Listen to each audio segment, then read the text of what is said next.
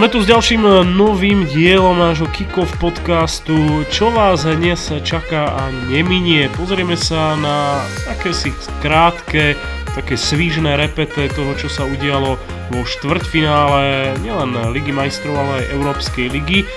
No a takým e, tým zaujímavejším tématom alebo zaujímavejšou témou bude Mauricio Pochettino a jeho prípadná budúcnosť a celkovo ako to bude vyzerať s Tottenhamu možno v ďalších sezónach.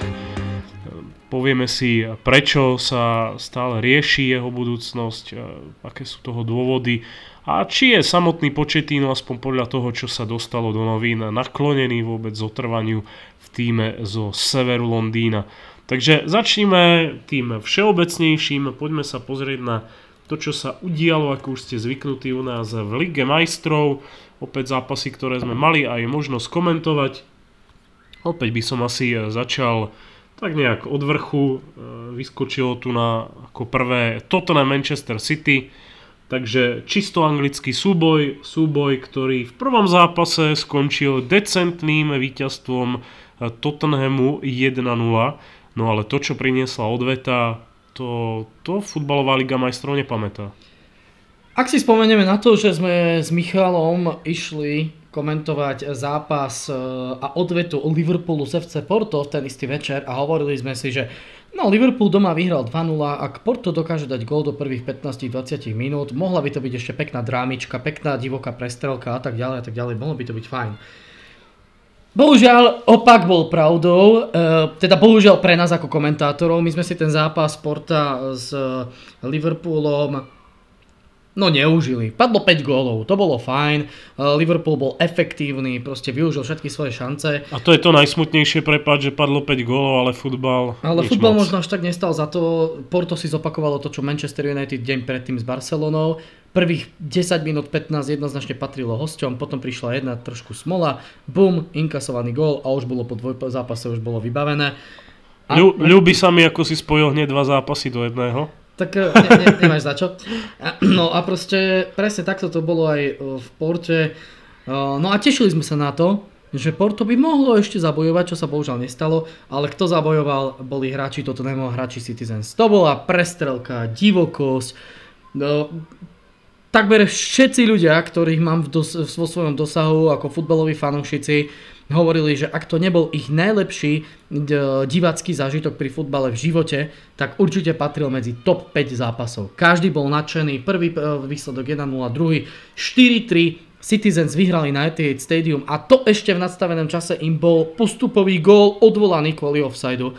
A naozaj divoká, fantastická prestrelka, po ktorej teda kohutí z Tottenhamu pokračujú ďalej. No a v ďalšej fáze sa stretnú s jedným naozaj, naozaj určite pre viacerých obrovským prekvapením tejto sezóny. Tradičný, obrovský, legendárny klub, fantastická výchova mladíkov, skvelí obetaví ľudia, nádherný štadión, skvelé mesto, atmosféra a tak ďalej a tak ďalej ale na semifinále Ligy majstrov a ešte proti takým súperom a takej situácii, ako to po obidvoch prvých dvoch zápasoch 8 finále a 4 finále vyzeralo, to asi nie. Ajax je katom veľkých favoritov v skupine, predviedol fantastické zápasy proti Bayernu, pokračovalo to ďalej vlastne v 8 finále, kde vyradil madridský Real, no a vyradil už aj starú dámu Juventus Turín. Ja si myslím, že Juventus a to by sme tu mohli e, polemizovať, ale to nebudeme, e, tak trošku možno podcenil Ajax. Možno opäť spoliehal aj na ten faktor Ronalda, ktorý e, ostatne sa opäť aj presadil a bol veľmi blízko toho, aby opäť zohral kľúčovú úlohu v celom tom prípadnom postupe, ktorý sa nakoniec neodohral. Ale na Ajaxe ja oceňujem tú obrovskú tímovosť, toho tímového ducha, ktorý je z toho klubu cítiť, to ako tí mladíci sa neboja Nedávno som videl vlastne aj rozhovor s Jose Mourinhom, ktorý e, sa k tomu vyjadril, takže zatiaľ čo Ajax, ktorý nastúpil proti Manchester United nedávno vo finále Európskej ligy, tak keby ho mal porovnať s tým súčasným, tak najväčší rozdiel je, že ten aktuálny káder je doplnený o skúsených hráčov, ako Tadič, ktorý má fantastickú sezónu, e, k tomu Klaas Jan Huntelár, možno ešte nejaké to meno mi ušlo, ale... Daily Blind. Presne tak, ten odvádza výbornú prácu, niektorí fanúšikovia štyroch, po návrate United. po 4 rokoch Manchester United naozaj výborný hráč, ktorého už sme to tu spomínali neraz a ja to zopakujem ešte raz. Ja ho mám veľmi rád a je mi ho neskutočne veľmi ľúto, že proste tým svojim pôsobením trafil to najblbšie obdobie Manchester United a že chudák si musel vystriedať 4 rozdielne posty, každý mesiac hral proste inde. Ja už som čakal, kedy ešte sa postavia do útoku a do bránky a naozaj už by mal splnené v Manchesteri asi všetko. Tak, ale, tak. ale prepáč, aby som sa len trošku vrátil, naozaj presne tak. O, veľa mladíkov, veľa obetavých hráčov, výborné talenty, ale presne to sa riešilo. To sme riešili aj v prenose s kolegom Števom Ajzelem, myslím, že s ním som mal tú odvetu. A on to spomínal, aj sme si to našli, aj to tak proste bolo. O, tréner Ajaxu, a teraz mi možno ty povieš, ako sa volal, lebo som zabudol. Erik ten kat, Ten, ten hak. ten hak. Erik, ten kat, hej. Ten, ten kat, áno. Ten kat tam bol predtým. Skoro kat možno niektorých netalentovaných hráčov, hej, ale inak, inak ani nie. Erik ten Hag, tak ospravedlňujeme sa. To bol tréner, ktorý pre touto sezónou sám sa vyjadroval. Všetko je fajn, všetko je super a máme tam skvelý dravý talent, ale potrebujeme skúsenosť.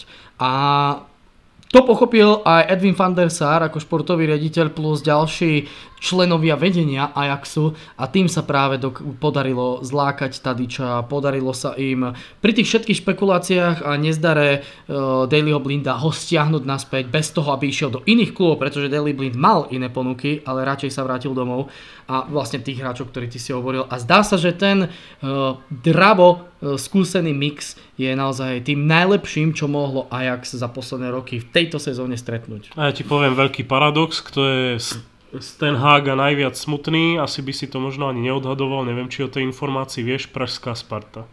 Pretože tá ešte pred Stramačoným zvažovala práve Ten Haga. angažuje, áno, áno, to viem, to viem. A na miesto Ten Haga prišla stračatela. No a aj No. to tak dopadlo. A tak to, a tak to aj dopadlo. Dnes z okolností Sparta prepustila, prepustila aj Zdenka Šťastného, ktorý... No nechcem odbočovať, poviem len toľko. Viacerí fanúšikovia sú nadšení. Ja si myslím, že Spartania by Šťastnému mali ďakovať za to, že vždy po nejakých problémoch a trabloch on mal tie gule, že prišiel, sadol na lavičku a chcel tomu klubu proste pomôcť. Bol tam tretíkrát a opäť v čase, kedy sa hovorí, že nikto by tam nechcel teraz prísť do tých všetkých stračiek, on tam proste zase tretíkrát liezol a ako tak sa mu podarilo čo to zlepšiť, stabilizovať, dal šancu mladým hráčom. Ale to už je iná téma. Ajax funguje podstatne úspešnejšie, rozhodol sa správne, Ten Hag robí výbornú prácu. Juventus na opačnej strane všetko nasvedčuje tomu, že Massimiliano Allegri by pokojne po tejto sezóne mohol skončiť. To sme tu už v predošlých eh, časoch nášho kick-offu spomínali. A už je aj nástupca istý. Istý? No tak písal som ti, že Juventus a jeho zástupcovia sa stretli s Kontem, tak Aha, áno, áno, áno. Ako riešilo sa to, jasné, Conte. Istý ako istý, stretnúť sa mohli. Samozrejme, uvidíme, aké bude prianie možno aj hráčov a samozrejme samého, samotného vedenia. Ja som mal možnosť komentovať teraz rozhodujúci zápas s Fiorentinou, keď Juventus potvrdil e, titul 35. v histórii 8 v rade. A hovoril som vlastne podobné niečo sa stalo aj keď Cristiano Ronaldo, ktorý je napríklad v Juventuse veľmi veľkým faktorom, prišiel do Realu Madrid. Keď prišiel, čakali sa super veľké trofeje, úspechy, neviem čo všetko. Real tedy vypadol z pohára, vypadol z Ligy majstrov vo štvrťfinále a myslím, že v tej prvej sezóne Ronaldo ani nemal titul. Teraz, okrem titulu, ale Juventus je v Taliansku prakticky bez konkurencie, sa stalo opäť to isté. Vypadnutie z Ligy majstrov, vypadnutie z pohára pomerne skoro. A polemizuje sa teraz práve v Taliansku o tom, či Massimiliano Allegri dostane ešte šancu ten druhý rok angažovať Ronalda a poriadne to vyšperkovať okolo tohto hráča, alebo či by sa to malo už uberať iným smerom a mal by sa viac tým už prispôsobiť na hru bez Ronalda a byť variabilnejší, alebo tretia možnosť, ten nový tréner. No, ja si počkám, ako to dopadne v Juventuse, tam sa budú asi diať zaujímavé A zmeny. zase sme odbočili. Zase som tu ja posral proste. Takže vlastne sme si rozobrali už 3 zo 4 zápasov, no a ten štvrtý posledný, ten sa nás asi najviac citovo e, týkal, aspoň vzhľadom na to, komu fandíme. Manchester United proti Barcelone. Zatiaľ čo prvý zápas, e, ten skončil ešte takým priateľným výsledkom 0-1 do odvety, to nebolo úplne stratené. Tak e, tá odveta, tá A tu by sme asi najradšej všetci fanúšikovia United zabudli. A... Ale opäť, tak ako v prípade Porta, prvých 15 minút fajn a potom mm. to prišlo. Prásk, prás, Messi dvakrát, kto iný a bolo hotovo. Messi je rozhodujúcim faktorom, ktorý ťaha Barcelonu už niekto, niekoľku sezónu za sebou za prípadnou trofejou, či sa tak stane alebo nie.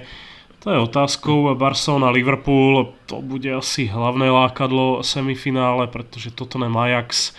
A tam by to mohol byť paradox. Ja si myslím, že toto nám prekvapil proti City, hlavne tou odvetou. Tam to bolo bláznivé a nečakané. E, ale aj keď to asi z tých štyroch tímov, priznám sa, najviac budem prijať práve Ajaxu, preto akú má filozofiu, preto aký je väčšine outsider, v každom kole nech dostane kohokoľvek tak sa trošku zároveň niekde vo vnútri e, svojej, svojej duše futbalovej obávam, že práve po tom, čo zvládli zápasy proti veľkým top tímom, aby možno aj oni trošku si nepovedali, však sme vyradili Real, vyradili sme Juventus, potrápili Bayern, čo nám môže toto nám také ukázať, čo nás môže zaskočiť.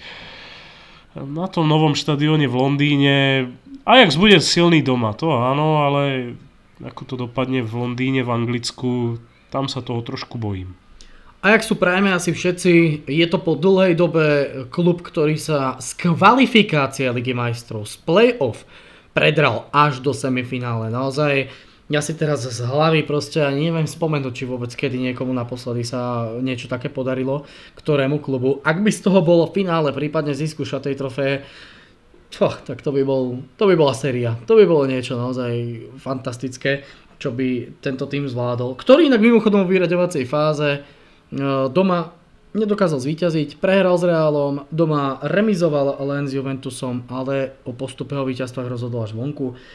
Takže Ajaxu možno prajeme, ale naozaj ten Tottenham predsa len opäť raz je v tomto dvojzápase favoritom, myslím si. A podľa mňa to tak bude. A čo sa týka Barcelony a Liverpoolu... A to som zvedavý, komu to praješ? Komu to prajem? Ako... Tak ťažko, to je... Ja neviem.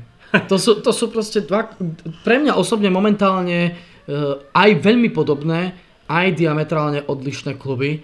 Na jednej strane Barcelona má rýchlych hráčov vpredu, nie príliš vysokých, ktorí dokážu rozhodnúť zápas a s tým, že drží loptu 90% času v úvodzovkách.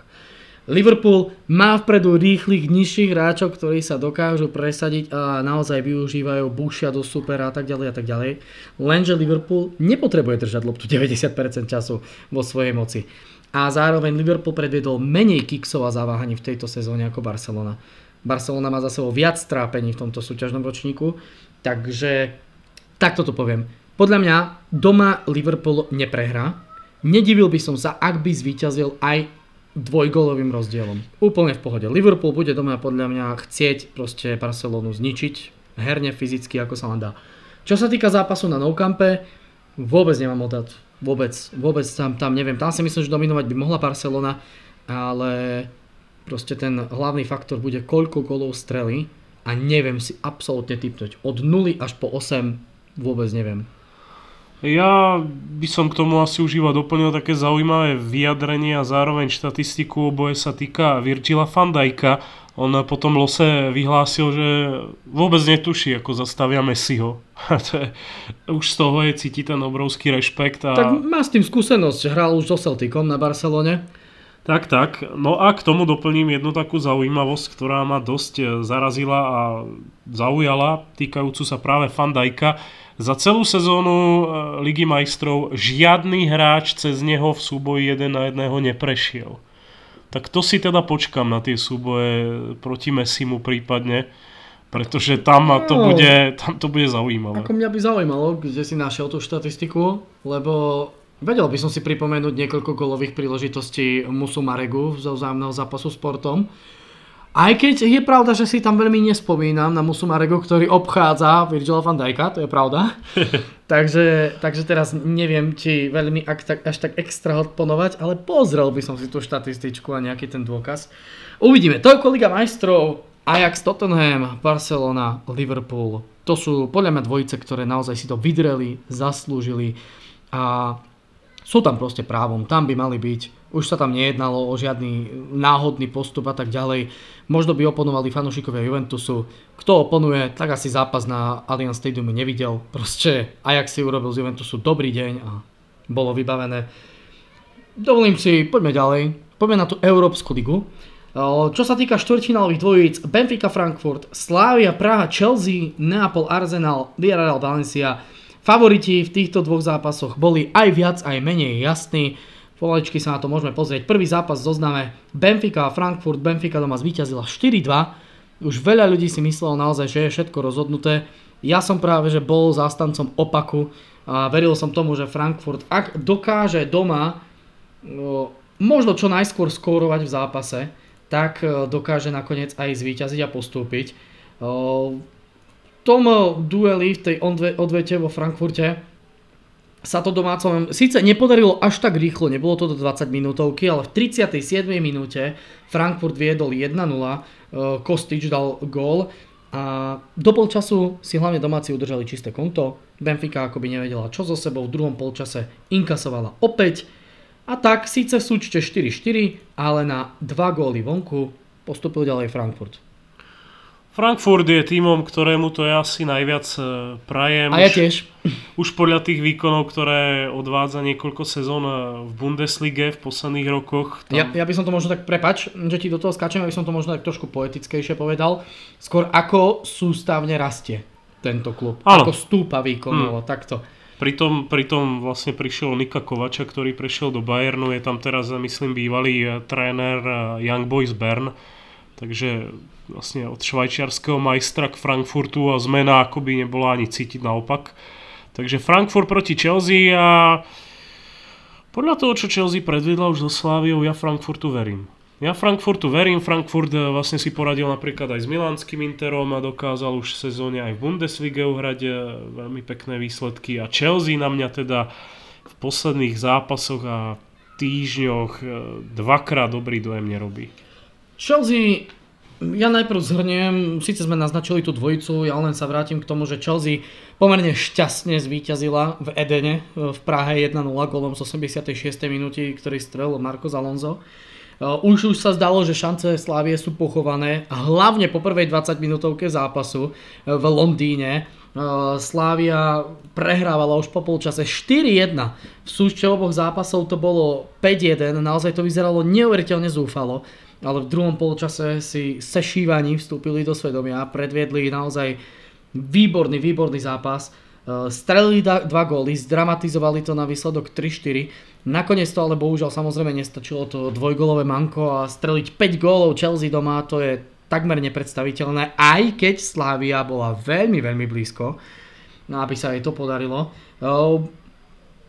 Sešivani si zaslúžia obrovský rešpekt. Slávia ukázala proste fantastickú vec v Európe a neviem ako ty, ja osobne jej naozaj blahoželám, gratulujem a mňa to veľmi teší. Český futbal ide stále nahor a takto to proste má byť. Toto bolo podľa mňa jeho aktuálne vyvrcholenie tak, ako má byť. No a Chelsea v druhom polčase sa len v kuse bránila. To je to, na čo Michal narážal. A Frankfurt, to je družstvo, ktoré neviem, či doma možno bude chcieť pôsobiť, e, a neviem, či doma bude pôsobiť až tak dominantne, či ten zápas nezačne trošku možno opatrnejšie, ale práve vonku, ak bude hrať Chelsea druhý polčas takto zakriknuto, presne s tebou súhlasím. Naozaj Frankfurt je presne ten klub, ktorý ten druhý polčas dokáže neinkasovať, možno na rozdiel od Slavie, a predsa tam streliť ešte jeden, dva tam šupnúť a rozhodnúť o postupe. Ja som narážal aj na ten posledný výkon Chelsea aj v Premier League, kde doma vlastne zaváhala z Burnley. Z Burnley 2-2, presne Áno.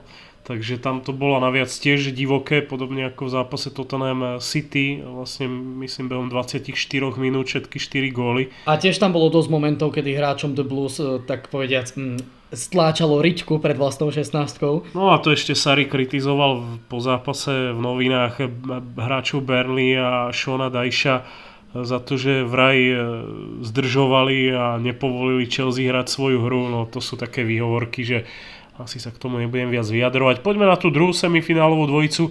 Arsenal môže pomýšľať na veľkú európsku trofej, na ktorú tento tým čaká.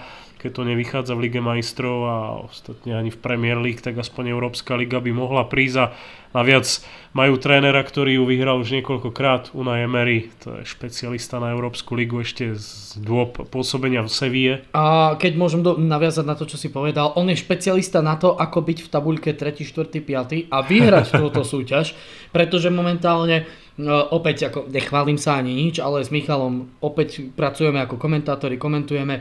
Mám na starosti Arsenal TV, zápasy Arsenalu. Pozrite sa na to, ako hral Arsenal posledné zápasy proti Evertonu, Watfordu, Crystal Palace a včera večer, to bolo, dnes nahrávame vo štvrtok 25. takže včera 24. večer, ako hral Arsenal proti Wolverhamptonu a porovnajte si to s výkonmi v dvoch zápasoch proti Nápolu. To je presne, presne, to len potvrdzuje tie tvoje slova o tom a to, čo som ja doplnil, aké to je byť pod čelom tabuľky, drieť o Ligu majstrov Európsku ligu do poslednej chvíle a potom v Európe zrazu sme majstri sveta, všetko dáme, všetkých máme, a tak tak to proste je. Tak Arsenal si je vedomý aj toho, že ak by vyhral, tak vlastne ide priamo do Ligy do majstrov. majstrov. presne tak. To je obrovská motivácia. No ale proti nemu bude Valencia. Tá zvládla vo štvrťfinále čisto španielskú záležitosť a zvládla ju dvoma víťazstvami 3-1 a 2-0 nad Villarrealom, ktorý aspoň na tej európskej pôde zažíval eh, snovú sezónu v Španielsku. A čo sa týka La Ligy, odporúčame predošlý Kikov Extra, nech sa Aha. páči, o trápiacich sa veľkokluboch a značkách. A plus aj ten náš obyčajný Kikov odporúčame, no predošlú časť, kde sme riešili zóny zostupu. To vám už asi o ale čo to napovie. Tak, tak. No a Valencia, aspoň čo tak ja sledujem, tak až tak veľa golov, eh, myslím, v Španielsku nedostáva. A oproti tomu, ako v lige začala, tak eh, tých aktuálnych zápasoch je to diametrálne nový tím. Valencia dokázala potrápiť, ako teraz presne ukazuješ napríklad aj Atletico na jeho ihrisku. Je aktuálne piata, stále sa môže dostať do Ligy majstrov, tamto štvrté miesto zatiaľ drží veľké prekvapenie malý tým z Madridu Chetafe. 31 inkasovaných gólov v La Lige, tretia najlepšia obrana, sú na tom lepšie ako Barcelona napríklad. Ale v 34 zápasoch 40 inkasovaných gólov, priemer vyšší. Strelených. Pardon, strelených, samozrejme. Priemer vyšší ako gól na zápas, ale koľko? O 1,2, 1,3? Možno naozaj opäť sa potvrdzujú tie naše slova o tom, že v španielskej La Lige za mňa osobne góly jednoznačne chýbajú. Tak odišiel Cristiano Ronaldo. Tak, no, tak, tak jasné. Potom sa písalo už v lete, keď sa ten prestup do Juventusu uskutočnil, ale poďme späť. Ale Ronaldo nedával góly za iné kluby, hej? Tak, to áno, ale ten prídel tam bol. Uh, takže Arsenal Valencia, priznám sa, že ak by som mal niekoho favorizovať, tak to bude asi ten Arsenal. Ja si myslím, že oni už tak nejak možno vypust, no, vypustia trošku možno zvolnili v tej Premier League a budú sa sústrediť práve na to, že majú šancu získať e, do svojej e, vitríny, ktorá zapadá prachom e, konečne nejakú tú trofej a Valencia, keď dokázali predtým vyraziť, vyradiť pardon, SSC Neapol a vlastne predvádzať hlavne doma presvedčivé výkony, tak môže byť tým, ktorý by asi nemal byť až tak veľkou prekážkou. Uh, poviem to veľmi obšírne a krásne poeticky. Súhlasím. Áno, ja si tiež myslím, že Arsenal je favoritom tohto dvojzápasu a najmä by tam mohol zavažiť faktor Unai Emery. Má skúsenosti s tým, ako pôsobiť v Európskej lige a hlavne má veľmi bohaté skúsenosti s tým, ako porážať Valenciu. Zároveň si ale všimte z toho, o čom, všimnite z toho, o čom hovoríme, akú prevahu majú tento rok anglické týmy, nielen v Lige majstrov, ale aj Eh, Európskej lige. Ja teda budem úprimne dúfať, že to nebude čisto anglické finále, aj keď asi pre niekoho by to malo ten svoj náboj Chelsea Arsenal, ale eh, no, budem dúfať, že to skončí tým Frankfurtom Arsenalom. Ja, ja tiež dúfam, že to nebude iba čisto anglické po prvé a po druhé príde mi trošičku paradoxné, že Chelsea s Arsenalom by mali hrať svoje finále v Baku v Azerbajčane cez polku sveta. Ale samozrejme, ako, to patrí k tomu, hej. To, proste to nikto nič s tým nespraví a nikto to nezmení. Toľko ale asi náš rýchly prehľad toho, čo sa udialo v Lige majstrov a v e, Európskej lige. A poďme na tú e, tému, takú tu asi najhlavnejšiu pre tento, e, ako to nazvať, klasický náš podcast. Mauricio Pochettino a jeho budúcnosť, prípadne situácia v Tottenhame. Tak aby sme to vlastne priblížili, tak Početino už nejakú tú dobu v Tottenhame pôsobí a prečo sa vlastne špekuluje o budúcnosti? Tak je to spôsobené hlavne tým, že Tottenham v posledných dvoch prestupových obdobiach nezískal ani jednu posilu. O to viac hneď pre úvod e, veľký rešpekt pred Početínom, že jeho tým to dotiahol do semifinále Ligy majstrov, e, vlastne v top 4 stále anglickej Premier League, ale je to spôsobené aj tou obrovsky finančne náročnou výstavbou štadióna a to už asi prenechám slovo tebe, pretože Ty už no, tak máš čo cena, cena štadiona sa prehúpla cez uh, výšku, cenovú výšku, myslím, že v eurách to je cez 1 miliardu, tuším okolo 1,3. A to pôvodná cena bola 400 miliónov? O, ale úplne, úplne skresaná pôvodná, inak myslím si, že v tom reálnom projekte sa rátalo s cenou zhruba 750 miliónov takže narastla to aj tak dvojnásobne, takže blahoželám, držím palce.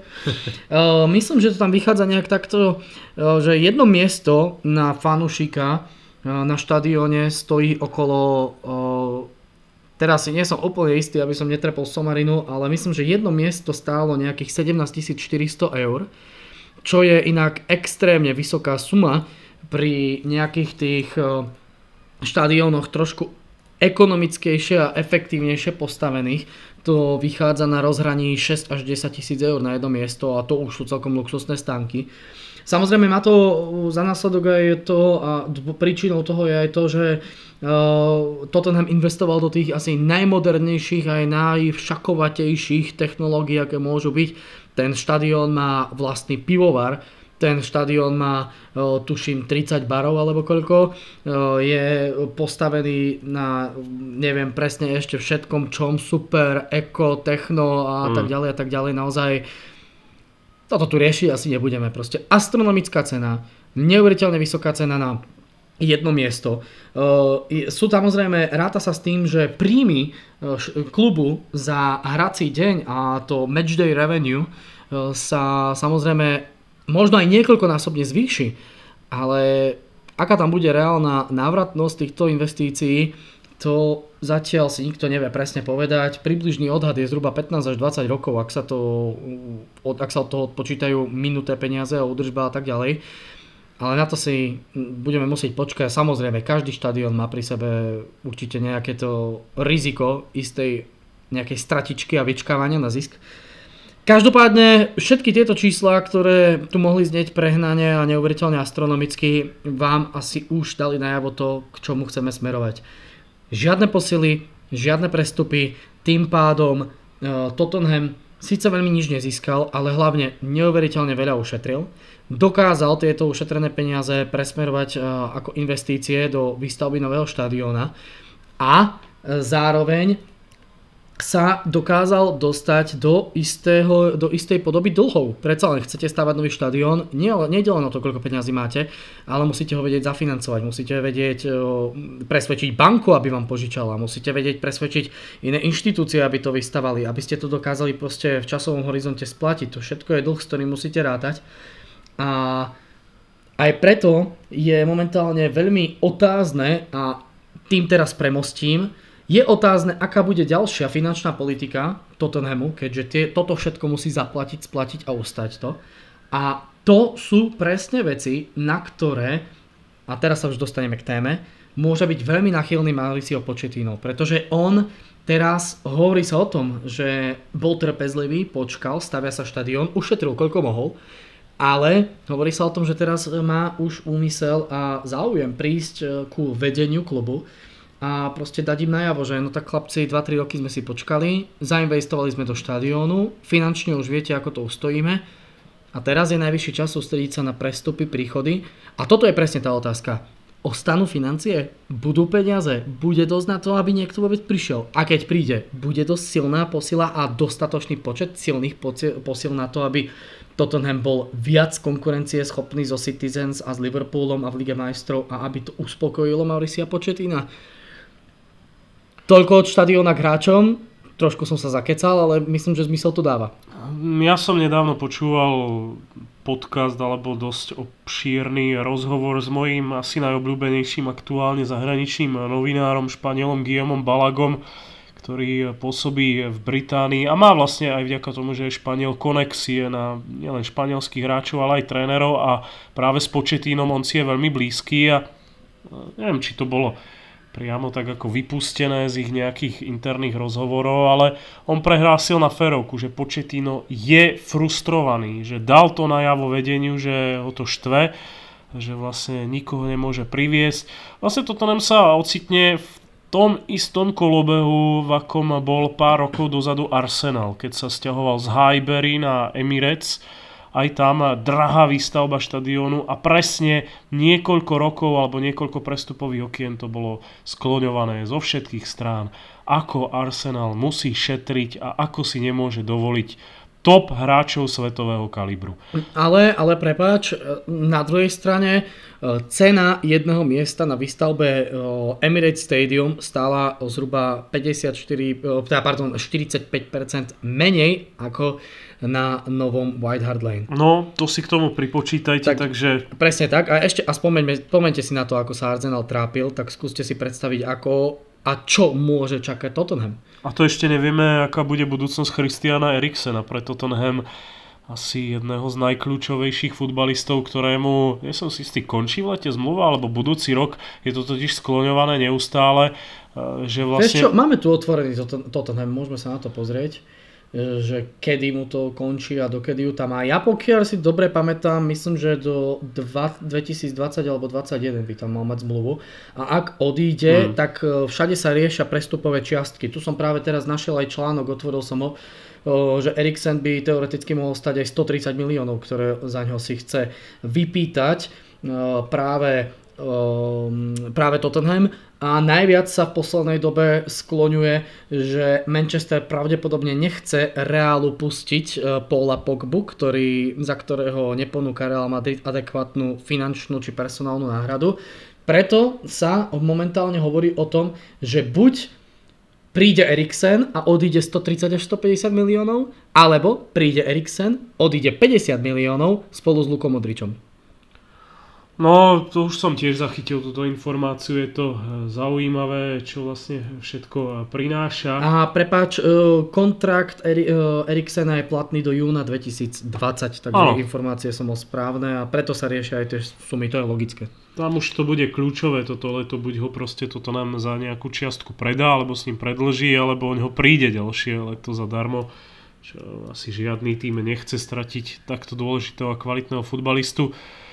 E, to sú všetko veci, ktoré sú s tým spojené. Početino má môj rešpekt, je to ohromne kvalitný manažer, tréner na to, ako sa vypracoval postupne. On vlastne začínal po konci kariéry ve Spaňole Barcelona, kde končil.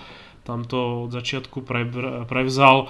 A následne si urobil meno v Southamptone kde vlastne taktiež ukázal, aký je to perspektívny začínajúci manažér a tam upútal pozornosť Tottenhamu, kde pôsobí od vlastne mája 2014, takže už je to nejaká tá doba, niekto by práve mohol namietať, že už potrebuje nový impuls, nové prostredie. Bol spomínaný z Manchester United v minulosti, to už asi otázka. Momentálne asi takmer isté, že to platiť nebude. Presne tak.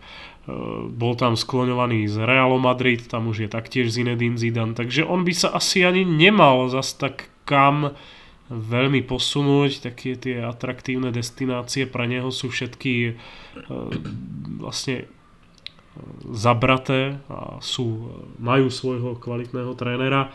Takže Početíno ja sa trošku obávam, aby tá jeho frustrácia nestúpala, pretože on nebude mať zas kam veľmi odísť a tak zostane asi, ale ak mu vedenie nebude schopné dať tie financie, tak aby to aj na Tottenhame a tých výsledkoch nebolo začať cítiť. Um, presne tak, ale má výborné manažerské schopnosti, to si už naznačil, a hlavne má výborné schopnosti, čo sa týka uh, manažovania svojich hráčov, uh, doviesť ich k tomu, aby podpísali to, čo on chce a potrebuje.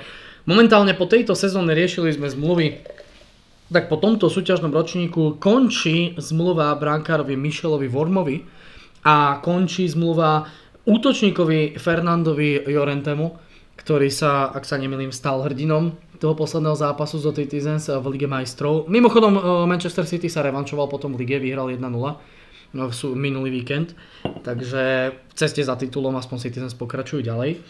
Uh, no a naozaj ostatní všetci hráči na budúci rok 2020, ale veľmi dôležitý, Alderweireld, Vertongen, Christian Eriksen a Vincent Janssen, to sú hráči, ktorým končia zmluvy no, na ďalšiu sezónu. Samozrejme Janssen asi možno pokračovať nebude a tým sa môžu uvoľniť e, veľmi zaujímavé a dôležité financie pre ďalšie platové náklady na iných hráčov, na inú posulu. Ale opäť, dve mená túto sezónu, nie až tak podstatné pre základnú zostavu, tri mená dôležité pre základnú zostavu, ale len tri, ktoré končia v ďalšom roku. A až potom sa to tu začína trošku hrnúť na rok 2021 a 2022, kedy už končia zmluvy viacerým ďalším hráčom. Myslím si, že aj to preukazuje naozaj jeho dobré schopnosti, dobrú manažerskú aktivitu spolu s vedením klubu. A ak by hráči s ním neboli spokojní, tak si myslím, že proste tie zmluvy by nepodpisovali. A myslím si, že tam uh, by sa už odchádzalo veľmi rýchlo.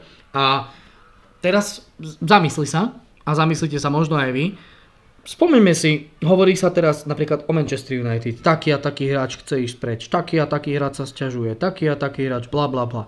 Arsenal, Mesut Özil je zlý, Ramsey už odchádza, čo vieme, čo bude s Mchitarianom a tak ďalej. Môžeme ísť do Liverpoolu, kde sú ďalší hráči, sedí na lavičke a čaká, bla bla bla bla. Kedy naposledy sa takto a viac ako dve alebo tri mená spomínali v Tottenhame? Ja osobne si ani nepamätám. Vždy sa, samozrejme vždy sa nájde meno, ktoré sa sťažuje, má problém, alebo verí tomu, že dostane nejakú šancu niekde inde. Ale to je tak možno jeden, dvaja hráči. A aj to si myslím, že je jeho sila práve Početína, že tých aj hráčov, ktorí len sedia na lavičke, dokáže proste uspôsobiť týmu, dať ich dokopy, dať im najavo, že sú súčasťou jednej veľkej partie a sú dôležití. A to je jeho ďalšia silná stránka. Opäť, pardon, zakecal som sa zamotal, ale myslím, že som sa aj pekne vymotal. No Početino vie tú kulisu, tú atmosféru v klube udržiavať. E, ostatne preto, presne ako hovoríš, toto nám nikdy za posledné sezóny nebol e, na titulkách novín e, ohľadom toho, že by nejaký hráč tam vytváral revoltu v kabíne a tak ďalej a tak ďalej, takže on si a to ťa tiež vlastne len doplním to, o čom si hovoril, vie aj zjednať tých hráčov, ich presvedčiť, aby neodišli. Bol napríklad v lete spomínaný odchod Alderweirelda, Fertonchen bol niekoľkokrát spomínaný s možným odchodom a tak ďalej a tak Mne ďalej. vždy ako prvý napadne Erik Lamela, Hmm. Stále hráč najlepší rokov, 27 ročný, ktorý momentálne veľmi často vyčkáva na svoju príležitosť na lavičke a pri všetkej úcte k fanúšikom Tottenham aj k nemu. Príde mi to taký ten, presne taký typ toho, kto by mohol robiť pruser, taký proste fešáčik, vždy dokonale ostrianý, nagelovaný, má ten futbalový talent, má ten skill. A nie, Proste o ňom, napíše sa o ňom, že nehráva, on povie, že mu to je ľúto, možno by rád prestúpil, ale nie je nič také, že by sa robila nejaká skupinka v šatni alebo nejaký pruser.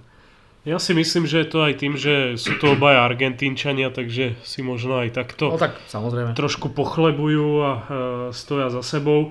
Ale e, ostatne myslím, že Tottenham má ten káder široký, za posledné sezóny tam Mauricio Početino vytiahol aj niekoľko zaujímavých mladíkov do toho A týmu, takže aj z tej juniorky má kde brať.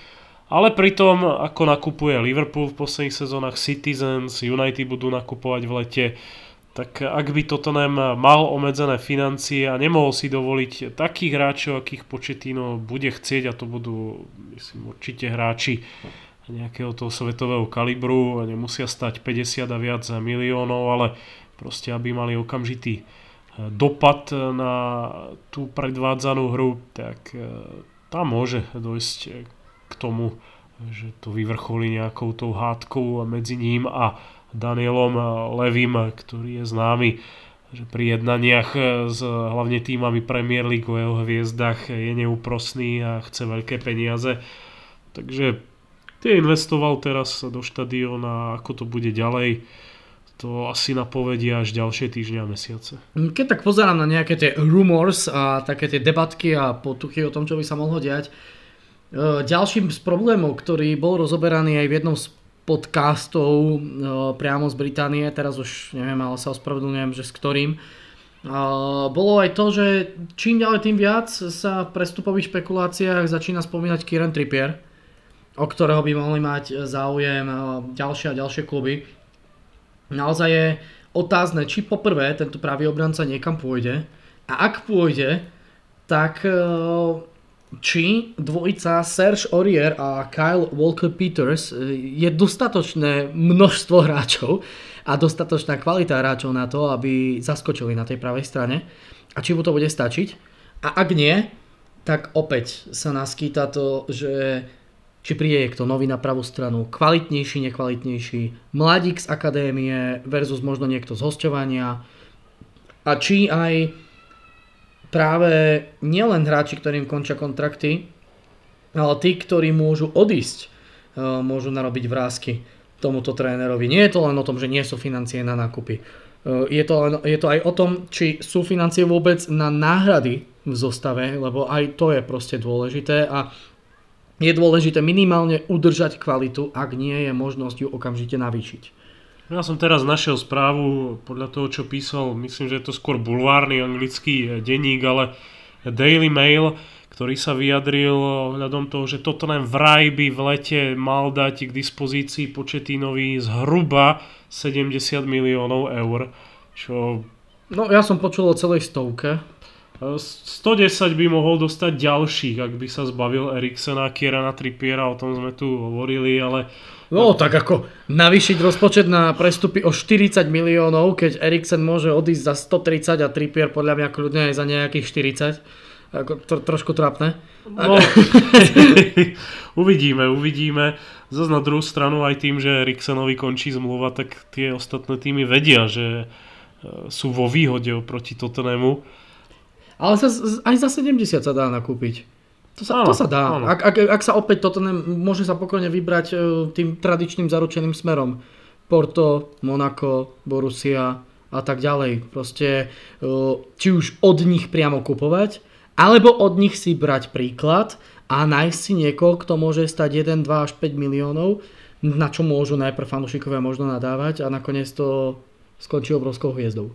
Myslím, že Početino ani nie je zastanca takých tých veľkých prestupov za x desiatok miliónov, on skôr investuje radšej do nejakého potenciálneho hráča, menší obnos a proste mu dopomôže k tomu hernému progresu.